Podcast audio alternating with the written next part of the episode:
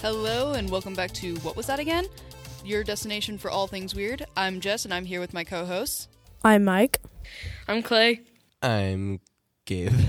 And today we are talking about some weird history and some weird laws that are found in the US. Starting off with the history, we have Napoleon Bonaparte and the attack of the bunnies.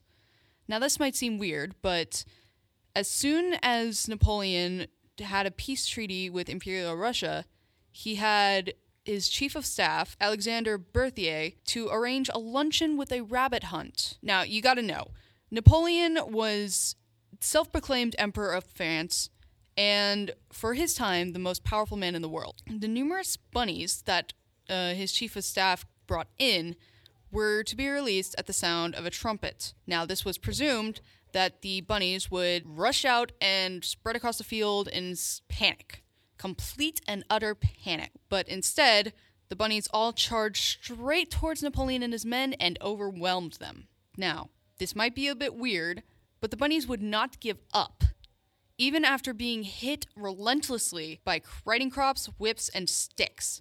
They finally succeeded in letting Napoleon escape to his carriage, but the rabbits were in hot pursuit. They overtook him and even continued attacking him inside the carriage until the horses decided they had enough and bolted. All right, so um, down in Texas here, we have kind of like a precaution for things like these. It's called a uh, military grade flamethrower. It it does two jobs at once. You get rid of all the bunnies, and then you get barbecue. That's pretty It's just effective, I gotta say. Food for the luncheon. All the better. I'm not sure they had flamethrowers back then. Keep in mind, this was in 15, 1807. Like s- spray kerosene all over the bunnies. Not sure they had that back then either. And they had kerosene. They had lamps and stuff. Yeah, but how would you set fire to a lot of running bunnies? Cover him in oil and shoot him. I don't know. Okay, well, some might be wondering why they used bunnies that would run at Napoleon instead of wild ones that would scatter. Well, his chief of staff, Berthier, being lazy and ignorant of all things rabbit, had collected the bunnies from farmers instead of the warrens of the wild. So, unlike the wild ones, they sought out the people to give them food instead of scattering and trying to keep themselves alive. When the crispy carrots, as they called it, were not forthcoming, they got hangry. And now, bunnies, they sound pretty cute, right? But what if they're those ugly white bunnies with the black, no, red eyes, the red creepy eyes? That would be terrifying seeing a 3,000 pound wave of bunnies coming right at you with the red eyes glowing and they want to just eat your face off. Like the killer bunny from Minecraft. Like that, exactly like that. It's like just a big fluffy cloud with a bunch of red dots. Just 3,000 of those. That's terrifying. I, don't I know, mean- like sleep.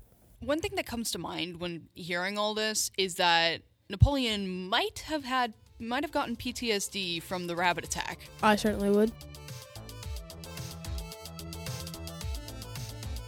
Okay, let's move on to the weird laws in the US that are still in effect today. First off, we have it is illegal to trap mice without a permit in Alaska and Ohio. It is illegal to hunt bear bears. It is legal to hunt bears, but illegal to wake up a sleeping bear just to take a photo with it in Arkansas. Now, the third one is no fishing with a lasso in Tennessee. And finally, no hunting whales in, wait for it, Kansas. Classic Kansas, my guy. Classic Kansas. They have like super powered harpoon guns. It just makes no sense. There's no whales in Kansas. Well, I mean, one thing that comes to mind with the no fishing with a lasso is apparently cowboys can't wrangle fish. Al- Also, the bear thing, that's in Alaska, I think. We wouldn't want our cowboys having an unfair advantage, would we? Like, you're right, yeah. Well, no hunting whales in Kansas when Kansas doesn't even border an ocean. They have super powered harpoon guns. I Yeah. Mm-hmm. yes, but where would they get the whales from? The super The hot. ocean. Walmart? It, it, Walmart has harpoon- everything. the harpoon guns, they're they're like they go so they're so powered that they just go straight to the ocean. The the mic the mice trap, the license, it makes sense. It's in Ohio.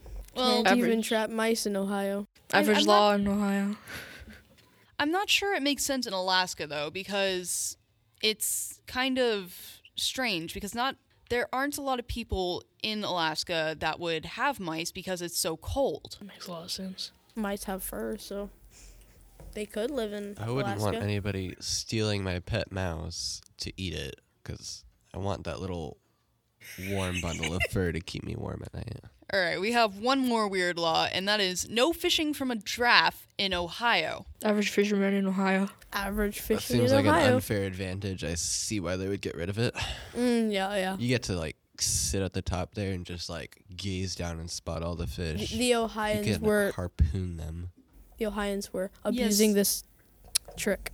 Yes, but I don't understand why we have this law because why would a giraffe of all creatures let you ride on its back? A tame giraffe would let you ride on its back. It's back. not about let, it's about you can.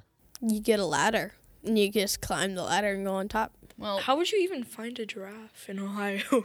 probably from a zoo or something that would be illegal to ride and fish, but You just buy the giraffe. Need extra precaution. The black market, yeah, that could work. All right, let's end it off with a weird quote. Quote as Dolly Parton always says, "You got to put up with the rain if you want the rainbow." Thank you for listening and that's good night. Bye. Mm, bye. Bye. Bye.